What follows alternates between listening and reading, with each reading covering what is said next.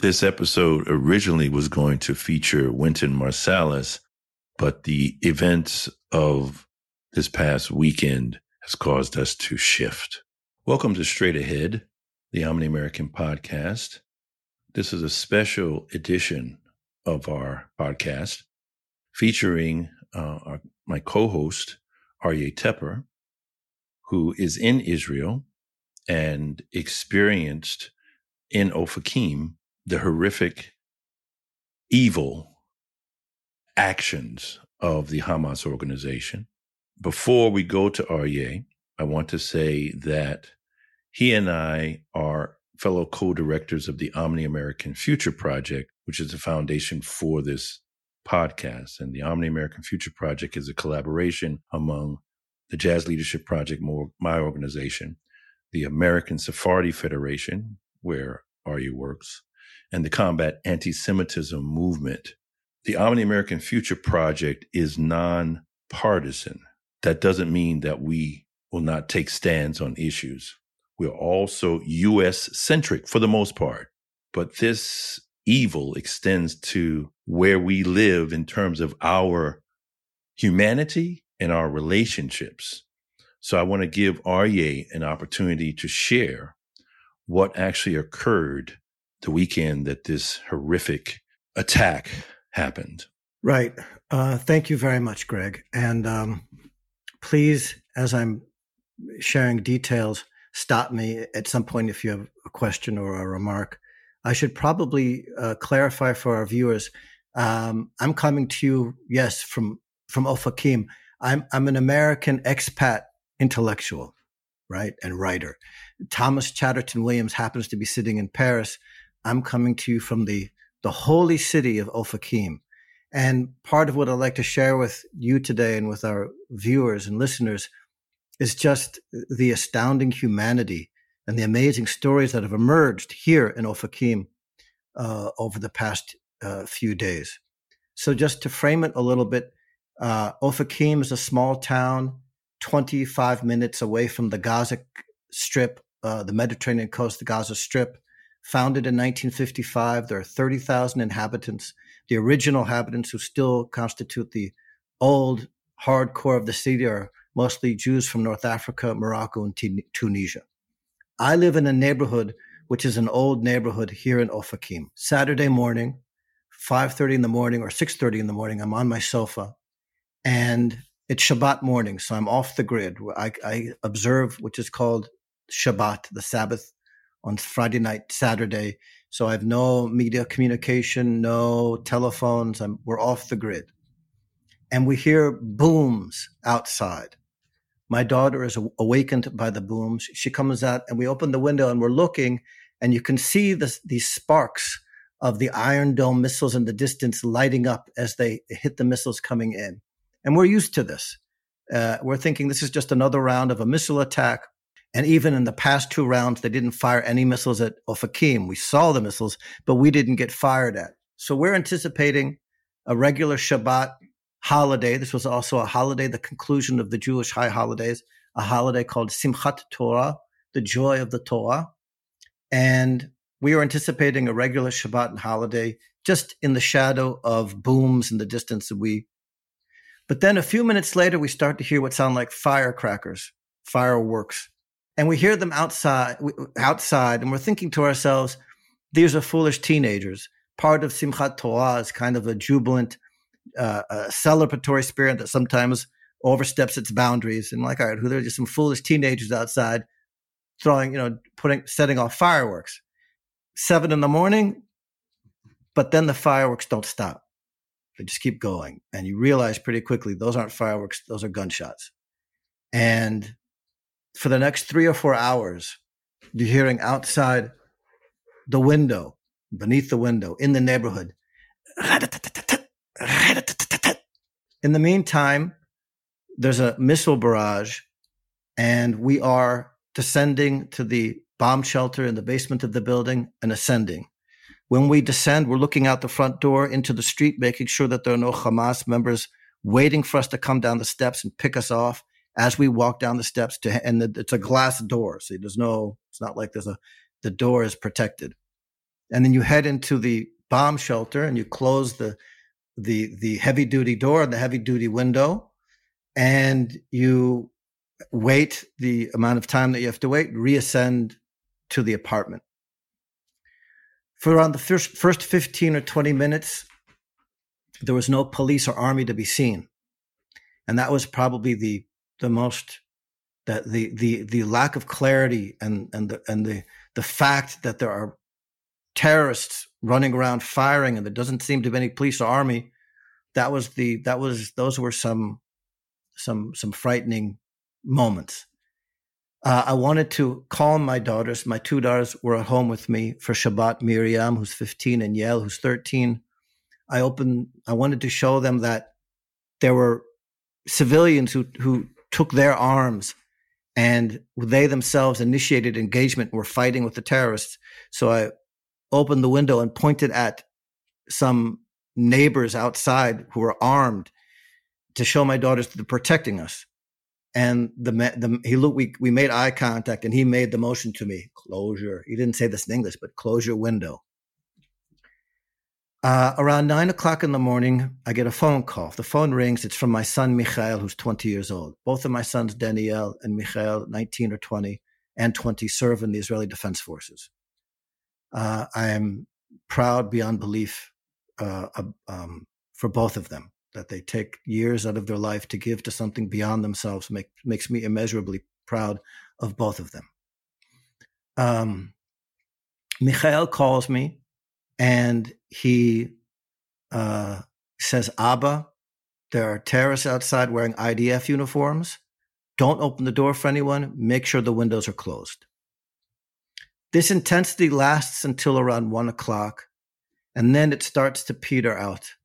They're still firing, there's still missiles, but at lesser intervals until Shabbat goes out. This whole time, I'm making sure my daughters are not on the phones. We're not reading any rumors. We're not looking at any videos. We were disconnected. Well, we had the channel open to an emergency channel if there was anything that, that we needed to know, but we were not engaged with media if possible. At this time, I later learned there was an amazing story taking pl- place one block down, one block over, and a little up the street. And uh, and I'd like to tell that story real quick. It's been in it's been in the news. There's the people of Ofakim are amazing, wonderful people. They have amazing hearts. I'm continually amazed when I when I come across this very deep humanity, warmth, and love. One block over and up the road, terrorists commandeered the house of David and Rachel Edri. Five terrorists inside their house. They took them as hostages. At the end of the day, if you want to flip, if we're going to, if we jump to the end of the movie, in this particular case, all five terrorists ended up dead. Rachel Edri, and, and David survived. How did it happen? the five terrorists were in their apartment, and Rachel says, and, and, and, Greg, this in my, to my thinking is almost modern biblical. Rachel says that she, that she saw them and they knew they were going to die. When you're dealing with jihadi radicals, they are not just embracing death, they are sometimes pursuing it from a religious motivation. They knew they were going to die. However, they're still 19, 20, 20, 22, 23 year old men.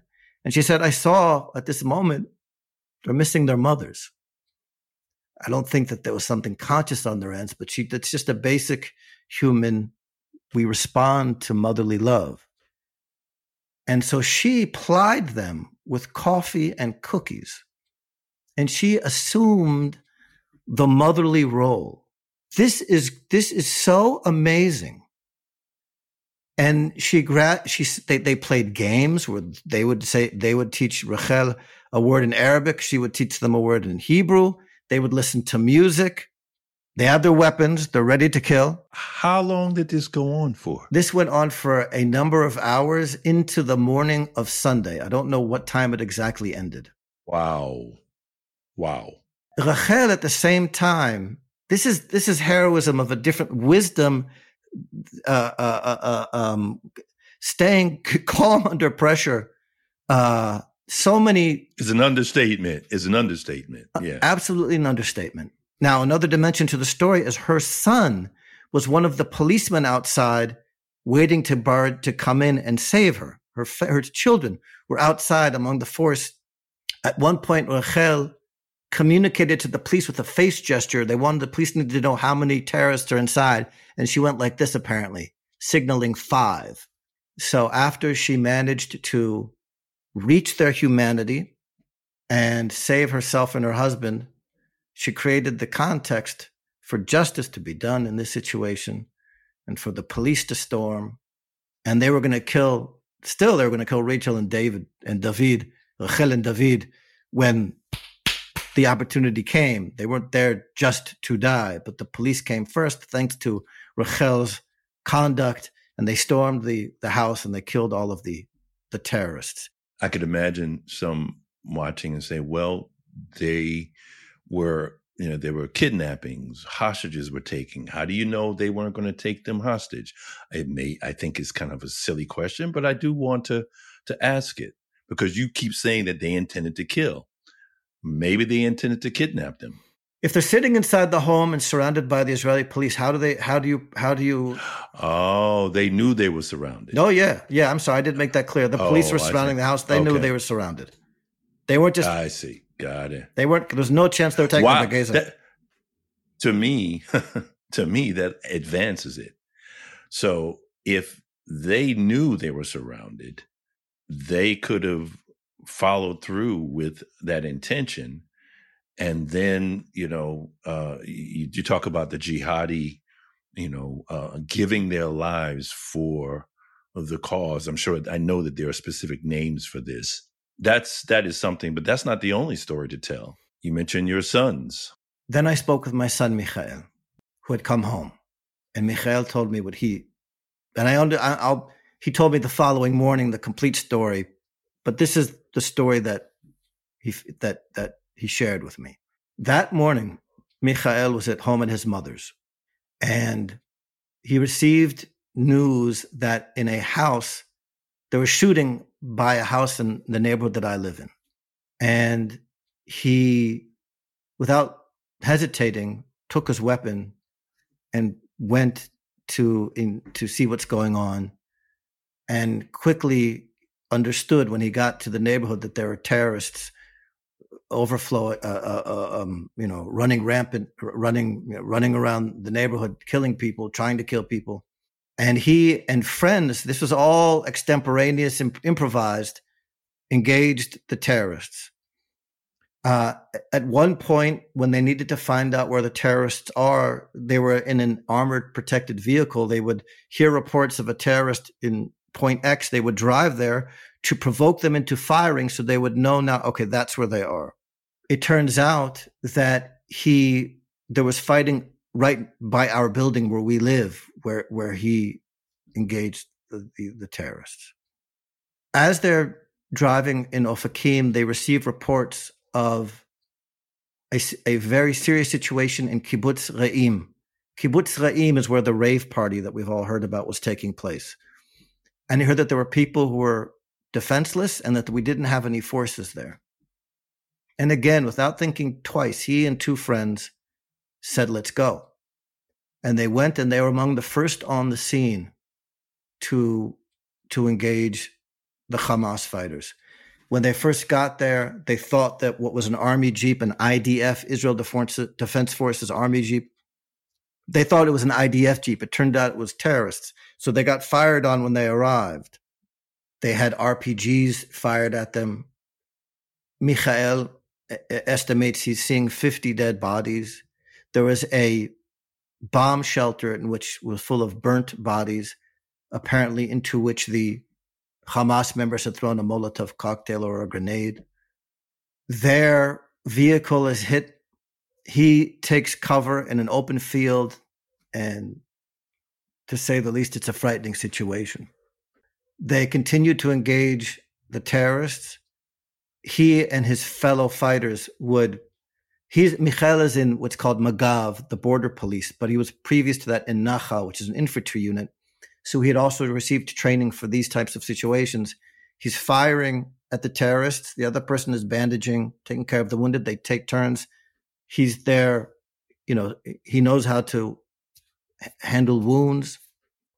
And this was went on until the late afternoon, and he, with his friends, his few friends, managed to push back a force of 20 fighters. Mm. To say, I don't have words to express the the pride that I feel in my heart when I think of how my son responded at the moment of truth. Mm. I also don't have words to express my gratitude that he returned unharmed. Yes. His story is one of many. There are many people, thank God, like Mikhail Tepper, who were filled with us, who, who, when the time came, went out and without thinking twice, put their lives on the line to protect all of us. He took heroic action, is what he did. Absolutely. And and, and let me say that um, thank you for sharing these stories. I myself am so happy that you and your family survived this. I mean, I've written about my own connection to the Jewish people over the course of my life. Um, from the time I was a teenager and friends to my work life, um, and now this relationship I have with you and two Jewish organizations. I have been to Israel on several occasions. The first time where you invited me to give a keynote address at a conference um, at uh, Ben Gurion University. It was a presentation on Lionel Hampton's King David Suite. Lionel Hampton, great jazz vibraphonist, is someone who loved the Jewish people. I followed up that presentation and gave a mini uh, version of the same presentation at AIPAC in New York and then AIPAC in DC. But you know, uh, Greg, we should maybe we should also say a word about Lionel Lionel Hampton's King David Suite. Hamp Lionel Hampton tells a story, right, that he he met with the chief rabbi, uh, Rabbi Herzog, and he wanted to talk with, to Rabbi Herzog about the Bible. But Rabbi Herzog, it, but Rabbi wanted to talk to him about boogie woogie, baby. That's yes. a great story. Yeah, yeah. But I'd, I'd like you to close, if you wouldn't mind, with with sharing a bit about some of the dynamics in the Middle East that isn't often brought up when they talk about the Israeli Palestine conflict. And of course, in this case, is it's uh, Hamas uh, versus Israel. Right. Um, but there's a there's a there's a dynamic in terms of Islam, right, that I think needs to be discussed. Right. I think Western intellectual, uh, uh, the, the, the intellectual layman, laywoman, layperson of the West would do well. I think it's essential at this point. It's imperative to re- to understand that there is a civil war taking place within Islam. There's a civil war taking place within Islam, and the Iranians, together with Hamas, are trying to lead to to take the lead as the steadfast the the the the uh, the leaders of the steadfast resistance movement. But to step back a second and to to look at, at the larger context, you you had um, resistance to what? Right. So let me explain what I mean. So you have okay. you ha- you have um, in, in, between 2013 and 2017 the, the rise of ISIS, and ISIS um, was the flowering, say the full flowering at that time of a kind of radical extremist interpretation of Islam. And they didn't come out of nowhere in 2013. The roots go back to the beginning of the 20th century. Some scholars would posit it in the medieval period, some, but you have it with the founding what's called the Muslim Brotherhood in Egypt. And Muslim Brotherhood organizations have given birth to an interpretation of Islam, which is called political Islam or Islamism. According to political Islam, uh, particularly as articulated uh, in it in the most arguably the most uh, uh, um, I learned this from Professor Abbas Milani at Stanford University. The the the uh, the most consequential Islamist thinker of the 20th century, Sayyid Qutb, who uh, his vision of the world is that only those who who subscribe to this puritanical and purist interpretation of Islam are the real Muslims. And to make a long story short, it gives them a, a blank check to kill everybody else. Now, by the way, that sounds like a very extreme statement. One thing to put it in context, I think it's important for you because I, I have been boning up, you know, under your your guidance and direction.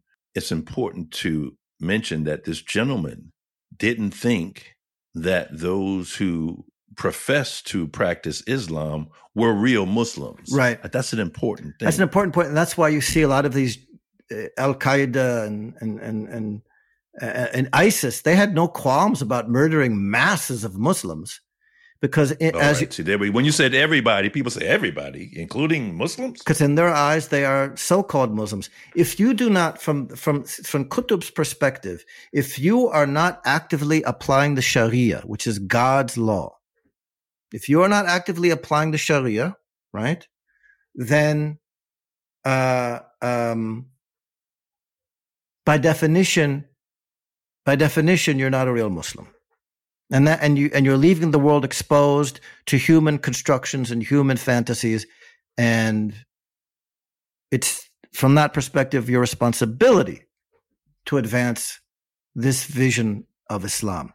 Now this is extremely superficial in, in it, these are subjects that people study for years and it's, and it's the entire rich tradition of islam behind it with texts and interpretations.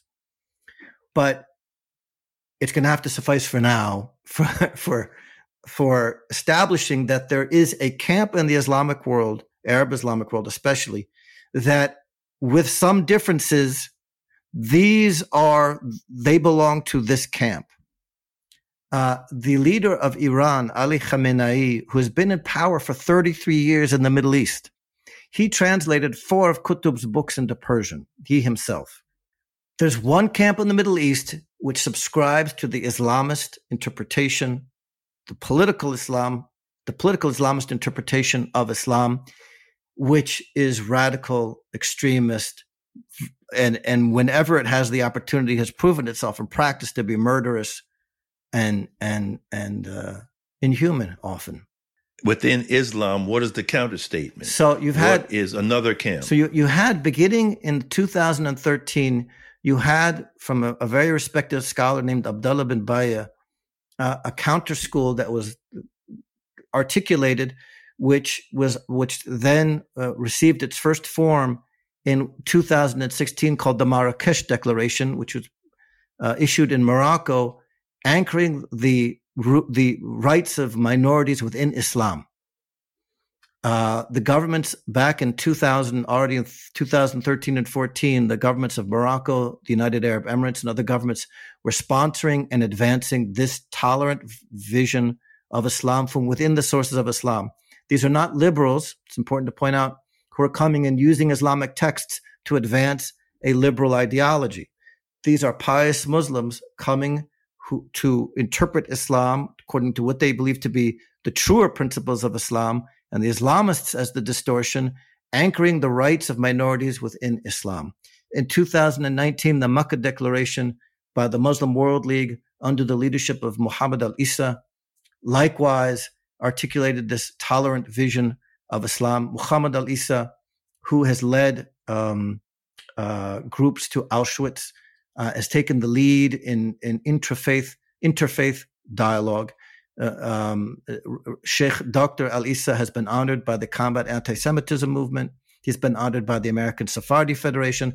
I should add that we at the American Sephardi Federation have been working with the uh, the tolerant camp in Islam dating back to 2015 and 16. Jason Guberman, the uh, the executive director of the American Sephardi Federation, was farsighted enough to realize that these people want to establish these relationships with Jewish organizations because they are trying to chart out a new path today for Islam in the world.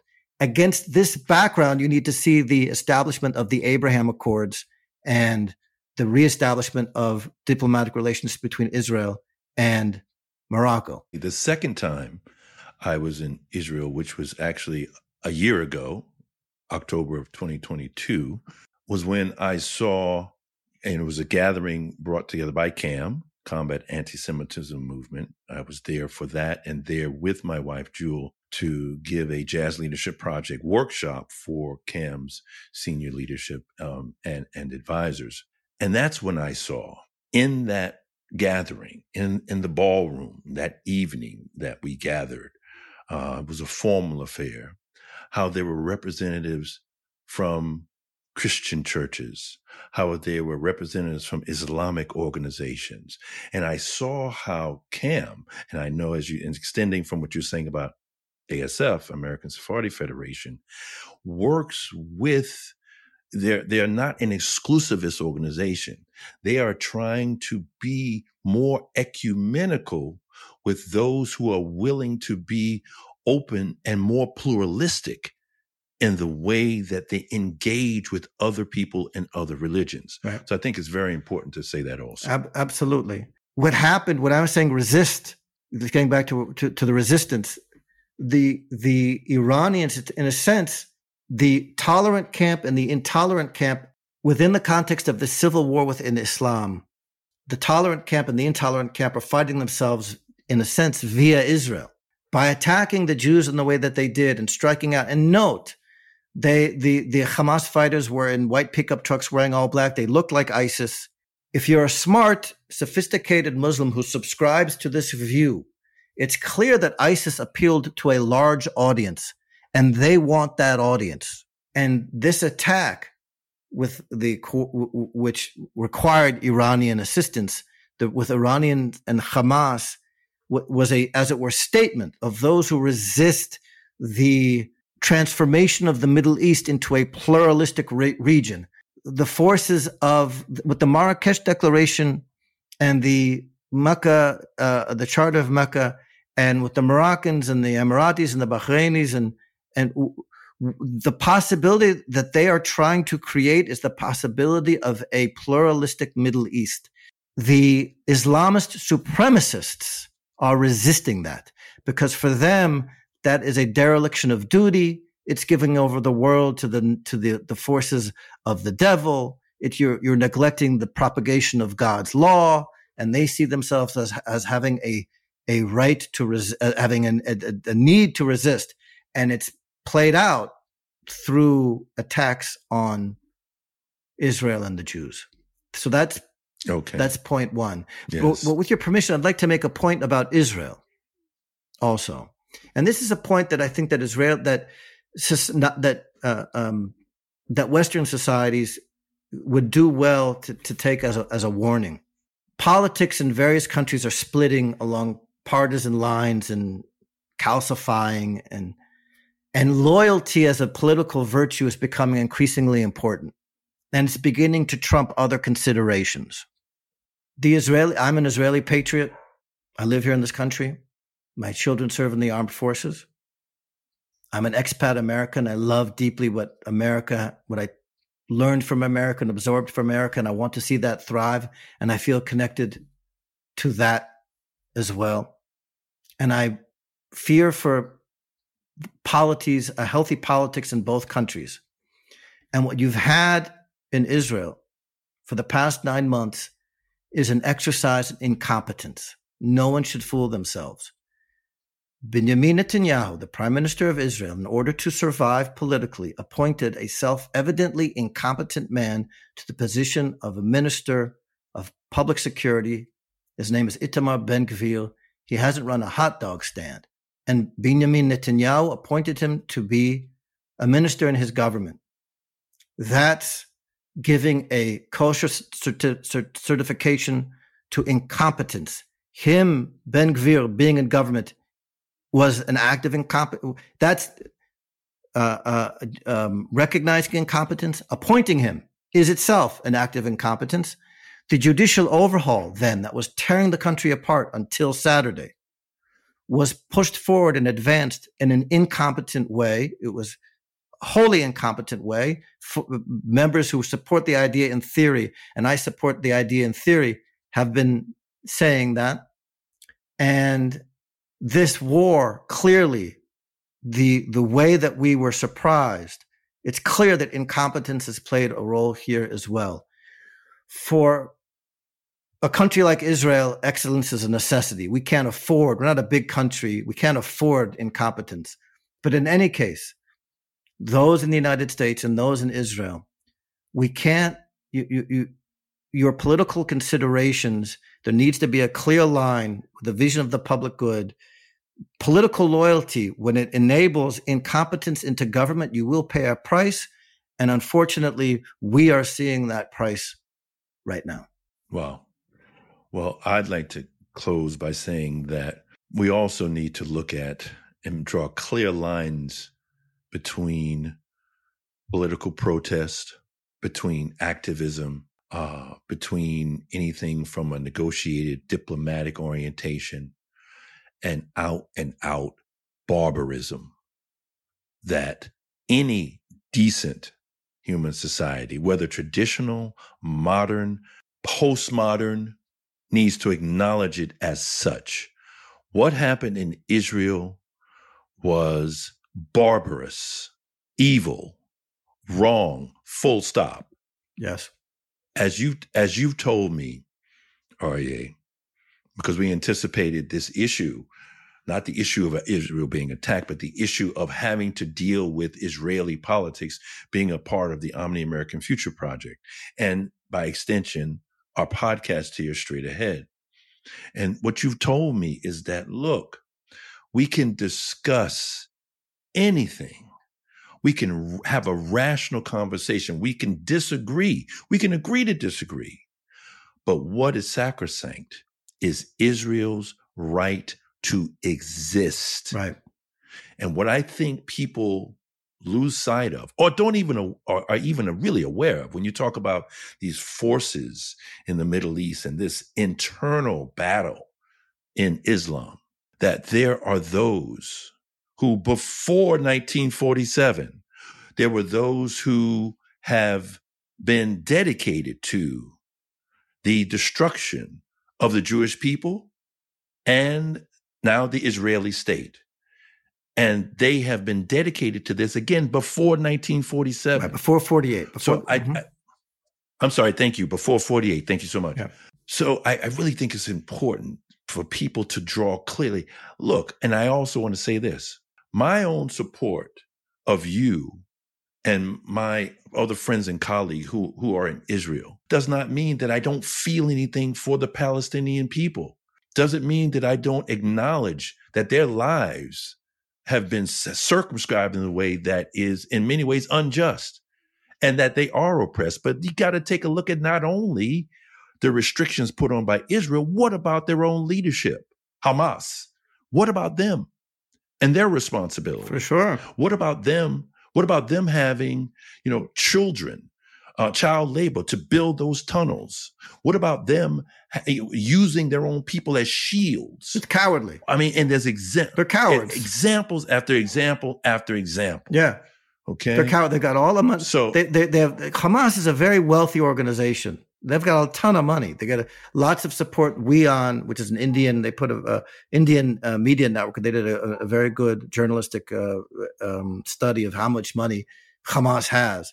They don't use that money to build bomb shelters. They don't use that money to build hospitals. They don't use that money to anything productive and life giving. These are they're agents of destruction.